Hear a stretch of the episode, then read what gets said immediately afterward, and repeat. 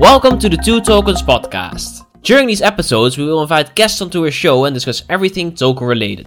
You can expect to hear about token business models, the underlying technology stack, token governance, but also about mainstream topics such as NFTs. Does this sound interesting to you? Then make sure you subscribe and keep listening. And now, on to the episode. First of all, thank you all for being here. Uh, I just realized it's my first time since two years that I'm standing in front of an audience again, so that always makes me a bit nervous, but I'll do my best. So, to give you a short introduction about myself, my name is Marleen Everts. Um, I'm the CEO of N-Exchange, uh, and I've been a fintech entrepreneur since 2009 already, so that's quite a, it's quite a while. Um, I actually um, own three um, digital asset trading platforms, all privately owned, um, starting with Gold Republic, which we started in 2010, where we digitize um, ownership in physical gold, silver, and platinum. Um, the audience of Gold Republic is about 50,000 uh, investors, uh, owning about 350 million in bullion in, uh, stored in vaults all over the world. And that basically um, is a real time DVP settlement uh, platform um, that goes on 24 7, where people um, yeah, started investing. And we started this already in 2010, so this was all pre blockchain uh, time frame. And um, there couldn't be a more centralized platform than Gold Republic because we have overview of everything. We have overview of what is stored in the vault. We have overview of the cash, um, uh, so the overview of the assets of the cash. Um, what we don't do is we don't store it ourselves because we always need a third party um, basically verifying that the actual asset is stored in the vault and is safe. And we are 100% transparent. Um, any investor can always log into our administration and verify which bars they own, what the bars, which bars the other investors own, and what the total is of what is stored in the vault.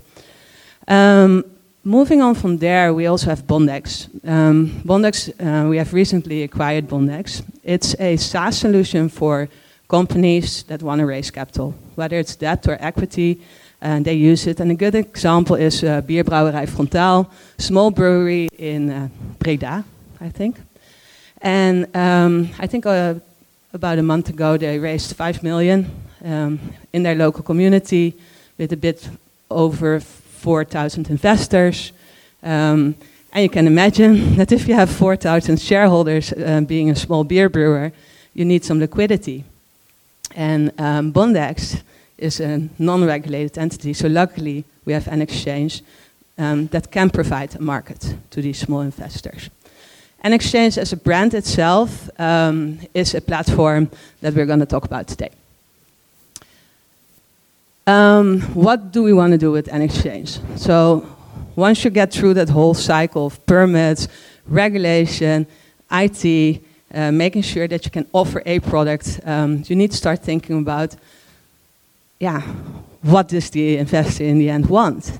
And especially in this time frame where there's high inflation, um, a young, a new generation coming up, um, very efficient uh, capital markets already. So, what value do we actually add to the market?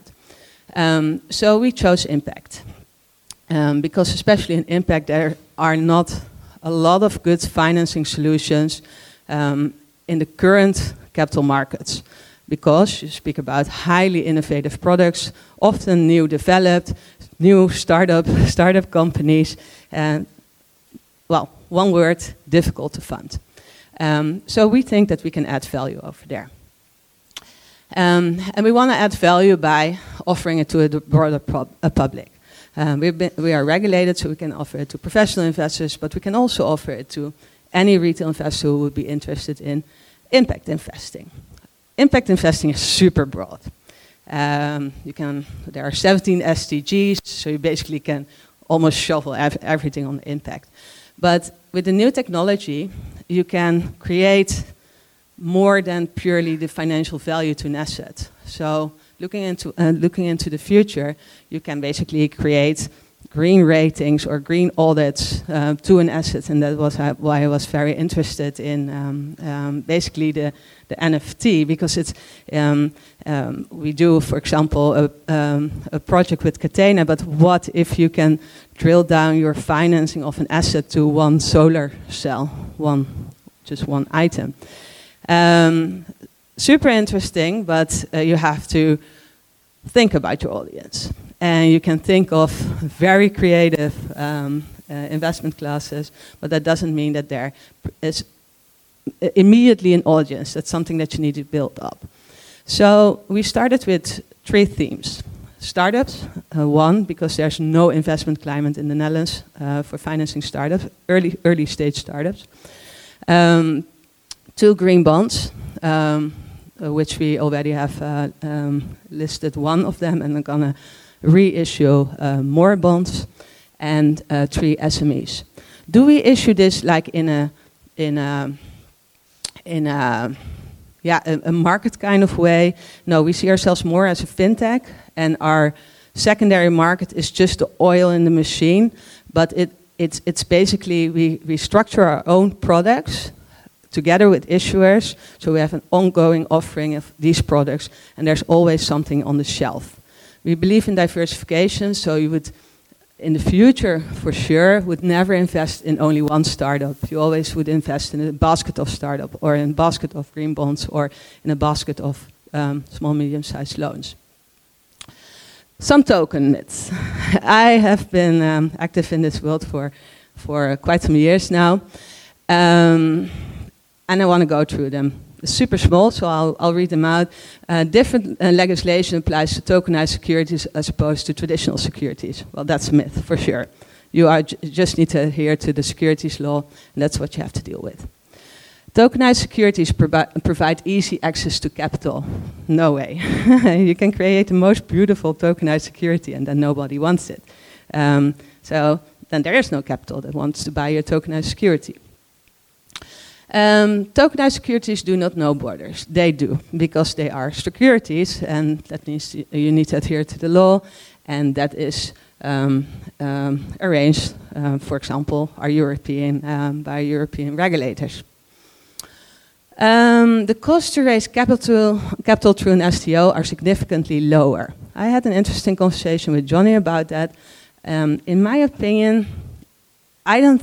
I, I, I kind of have a hard way of thinking why an IPO on Euronext is so amazingly expensive. Because if you look at what someone needs to go through, it's, it's more the advisory cost and the whole preparation of the IPO, but eventually listing that asset to the exchange, that's not the most expensive thing. So it's whether you're a small or a large company, the cost to um, structure an offering, IPO, um, it's kind of similar, but if you are a larger company, um, your whole financial uh, statements, etc., that's just more complex, and that's why it would cost more. You have your investment banks that need to uh, need also uh, need to have a share in the pie. So, I don't see this one uh, as being significantly lower. Um, tokenized securities can always be traded on the secondary market. Um, if that secondary market is a regulated market, yes, that's the case. If it's not regulated, then the tokenized security is not allowed to be traded over there. Um, the regulators do not like the use of DLT in the capital markets. Well, I can speak out of experience that is not the case. They're super interested and it will make their life a lot more easier if we would apply this. The thing is that it's just not that easy. But at least my experience is that we have very good conversations, very good relationships with the regulator, and they're so extremely creative and smart um, about this, um, this area. Um, illiquid assets become liquid by tokenizing them. If you have a market or if you provide liquidity, um, that doesn't mean that everybody is suddenly going to trade the asset. Um, so an illiquid asset is an illiquid asset. Is that a problem? Not necessarily. Um, fractional ownership was not possible up until now. Well, also that's not the case. Um, we can already offer fractional ownership in just traditional shares. So we are not necessarily doing anything new. We still have to adhere to the Financial Supervision Act, um, to the Securities Giro Transfer Act, um, and but we can use the technology um, in a whole new way, and we can we can be a lot more efficient uh, using this new way of technology. So if you talk about security tokens or tokenized securities, it seems like just semantics, but I think that we speak about tokenized securities. So what are exactly the added value? What could be the added value of tokenized security? Um, one thing is for sure, it's a 24-7 DVP settlement. Um, because if everybody has access to the same database or the same administration, you can do instant and real-time settlement, and that will um, significantly decrease the market risk. Um, radical decentralization. We currently have a, um, an offering going on on an exchange where investors can participate in a basket of 90 startups. And um, approximately um, I would say in the first tranche, which was recently closed, uh, I think over 400 small investors participated alongside with the qualified investors.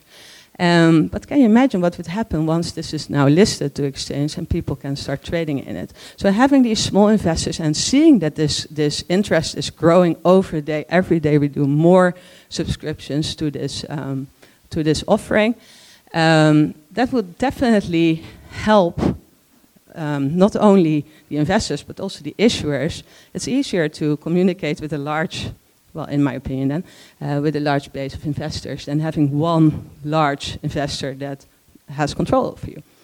Um, knowledge sharing. Um, definitely something that, that we see. We see the discords, we see all the communities, we see the channels. Um, that's, if you compare that to the old investor relations uh, um, well, one telephone number, I don't know, in the left corner of, uh, um, of a website. Now you can just share your information with everybody else who is there. Transparency, we, well, we multiply uh, discussed it. Regulation, why are we so against regulation? Um, we want to trade in a fair and orderly, orderly market, and um, the, the, yeah, the law just came out of all the things that went wrong in the past. So why not use that regulation as a basis for developing software? Um, and pan-European. So we don't need to think about Euronext Amsterdam anymore. Um, once we have more tokenized securities exchanges, then at least within Europe we can frictionally, frictionless trade our securities on different, in different countries within Europe. So once we all have this, um, yeah, this whole tokenization thing. Um, is it a digital asset? Is it a security? Well, in my opinion, it's just a means to an end. In the end, it's just a business model that counts. Does your investor or does your audience want what you offer through the token? Uh, if they don't, you don't have a business model and you don't have a reason for existence. So the added value of, um, um, of yeah, sorry, now I have to switch off. Next Generation Capital, something we already started a year and a half ago. Um, oh, two years ago already. Um, that's what always makes me nervous. these processes take so extremely long. Um, first use case, first of the one of the three use cases that we have set up with um, two tokens. Why do I like two tokens so much? Because we're talking about real life use cases. We have to deliver something at the end of the year. And we um, have basically grouped together and thought of how we could apply DLT financing to efficiently finance startups or ventures. And um, there were a couple of, of, of must or ni very nice to haves. Uh, diversification of assets, uh, community ecosystem financing, uh, um, a, a, good financing method, um, uh, frictionless tradability, and standardization for sure. Um, it's so otherwise it becomes so expensive to list something to, to a market. So uh, we thought about okay, what can we do to standardize uh, assets? Um, and we thought about okay, we need to scout ventures. Um, they, we need to kind of create um, a passport, and based on that passport, based on those assets, um, we created a term sheet which we can then list to an exchange based on the financial instruments that we would offer in that venture, uh, all underneath one umbrella uh, prospectus, and suddenly we have standardized uh, the whole onboarding of the assets.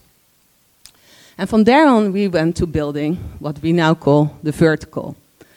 Um, and what is a vertical? A vertical is a virtual basket of theme based uh, group of assets, in this case, startups, but it could be anything, it could be different loans, it could be scale up companies, um, that are all in the same theme and all in the same area. Um, and you can see it as a fund, but it's not a fund because it's a direct uh, investment in all the underlying assets that make part of this virtual basket. Um, the vertical is managed by a program manager, um, and that is some of the uh, some of the tasks that a traditional fund manager has are filled in by the program manager, because you still need to select and scout and monitor the assets, and that is the role of the program manager. So in our case, in the case of startups, we chose the accelerators to become the program managers because they have they came up in the past 10 years and they are very qualified in going through those thousands and thousands of startups that are created on an annual basis, but between 100,000 and 150 startups are set up um, worldwide. So to make sure that you get the right startups in your basket, even if it's diversified, you still need to make sure that you have a qualified player doing that for you. Um, and then we build the vertical. So the vertical looks a little bit like this. Um, the investor could be either uh, institutional, professional, or retail. Um, and based on the order mandate, they invest. And that could be in equity, in debt, or in senior debt. And through an exchange that goes equally, equally diverse, um, equally uh, spread out over the ventures that take part of the vertical. The vertical is managed by the program manager, and for that, the ventures pay a fee. Um, oh, this is interesting. I'll do that. Um, so the vertical is bundled investment officer um, uh, offer. It's standardized documentation. Um, the investment is always equally distributed over the uh, multiple startups. And um, yeah, the ideal uh, value of a vertical is approximately 20 to 25 million, because then you can get into the range of the uh, professional investors. Um, there's a stage gate funding mechanism with an automated uh, settlement once a venture reaches a milestone. And um, startups uh, in the vertical um, can be funded in, in different in a hybrid way of funding. So a com combination can be made between equity and debt. And an investor can only invest in the vertical in the primary market, but they can um, uh, trade the separate assets in the secondary market. And this is a way in the future, because all the assets are labeled, um, to build your own kind of verticals. So suppose you have an impact vertical, but you are only interested in the health companies um, uh, part of the vertical, then you can make um, a selection of the health companies and build your own kind of vertical. And not unimportantly, also the vertical can be traded on the exchange. So if you wanna, if you wanna keep the vertical together, uh, especially with startups, it uh, usually takes a little bit longer before they start um, creating value. They can also offer the whole vertical on the exchange. It looks a little bit like an ETF, but it's not. It looks a little bit like a fund, but it's not. It's just a direct investment in underlying assets. So we have the program manager. We already spoke about that. Oh. Um, so the program managers really focus on selecting and monitoring uh, the assets, uh, making sure that policies and governance and documentation is standardized, um, but has a very important role in the progress monitoring of the ventures. Because if you give a million and a half or two million to a startup straight away from the beginning, that's not a smart idea. You need milestones when that, um, that vertical, oh, sorry, when that startup um, um, basically goes to a gate, and then funding can go to the startup, and uh, shares can go to the investors. Um, so, for the founders, this is much, much uh, like if you look at the typical founder, they're busy with raising capital like over 80% of their time. So now they only have to focus on reaching those milestones and then they trigger a new investment. Um, the legal structure, because you probably are interested in that. Um, and I'll just give a few of them. So, what do we do? We don't have ventures up front. We don't have 30 or 60 or 90 ventures, ventures up front. Um, also, to get the standardization and whole documentation up front, that's also very difficult. So what we do is we create a capital raise in 30 SPACs. And those 30 SPACs are um, structured in a way we like them to be structured, basically as publicly listed companies. So what we do at Moment T, plus, T is zero is we do a capital raise where we do an IPO for 30, um, 30 SPACs. But we have 31 ISIN codes, 30 for the separate uh, assets and a 31st ISIN code for the vertical itself. Um, the treasury, um, the treasury of the, the SPAC basically holds the shares until they get settled uh, when getting to a milestone. There, the whole documentation is structured up front that there's a tag along to protect the investors, but there's also a drag along because you can imagine that these early stage uh, startups, they might get acquired either by a private equity company or by a corporate, and then they need to be bought off off the market. In this case, still private market. And we give preemptive rights to the investors um, to sort of get out of that death valley or valley of death uh, from all the venture capitalists waiting until the first million of profit. Um, because then at least the people that invested in the vertical have the first right to do the reinvestment. The program manager has golden share for um, important decisions as issuing shares or other things that could basically hurt the structure of the vertical. And there's real-time settlement um, uh, when the milestone is reached, triggered by the program manager. So where are we now? Phase one is completed. It was it was hard work, but it was everybody was involved. People with a technical background, people with a legal background, investor background. Um, but it is completed. Um, we know now that legally we can offer a, a vertical to the market. Uh, we also know that technically we can offer a vertical to a market. Uh, we have the approval from the AFM that it doesn't qualify as a fund. It's very important. Um, but if we offer it like we can offer it right now, then um, it will still be the order mechanism that creates the vertical. It's basically a collection of orders. It's a program, a program trade, as we know it from the old days.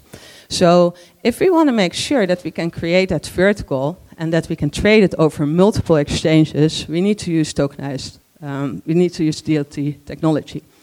And for that, um, for the further development of the vertical, we have uh, received a significant subsidy from Afro um, in collaboration with Two Tokens. So I can definitely say being part of Two Tokens brings definitely brings something to use case as well. Um, so now we can continue in developing. So uh, phase two is for the investor adoption. Nobody understands this way of investing yet everybody's like, why don't you structure a fund? Well, because it's very complex to structure and manage a fund. And this creates the same benefits, but creates also more flexibility. Um, we still have to legally test the case again, um, also from a tax perspective.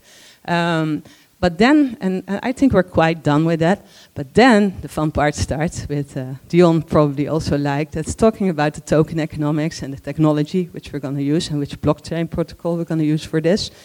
And um, we can do this on our own, but it would be in the benefit of the market if we also involve the CSD in this, uh, in this project. Um, so we aim for um, launching the first test vertical, so not on DLT technology yet. Um, yeah, hopefully um, straight after the summer, and then have the real vertical uh, on DLT technology at the end of this year. For that, we collaborate with multiple accelerators. So, for example, Startup Bootcamp is, uh, is a very strong partner of us, but also Yes Delft, uh, um, yeah, uh, multiple uh, HighTechXL, um, with whom we, we set up these cases because they all run into the same issue, and that is raising capital for the startups that they have. So, we're almost kicking off uh, working group two. The first working group um, involved uh, um, a lot of very smart people, and I hope they would join for the second working group as well. Um, and we would have three open tables again, um, diving specifically into this subject. If you are interested in also joining the working group, uh, please send me a, a DM, uh, because this is an open case. There's a white paper written about it, uh, and you may join. Um, and, or you can email me. And for the open tables, we will um, issue a subscription uh, through Two Tokens. And that was my. Thank you so much, Marleen. Thank yeah, you. Yeah, yeah. That was it for today's podcast. Thank you for listening in and please subscribe so you don't miss out on our upcoming episodes. If you want to get in touch with us, you can find our contact details at www.twotokens.org.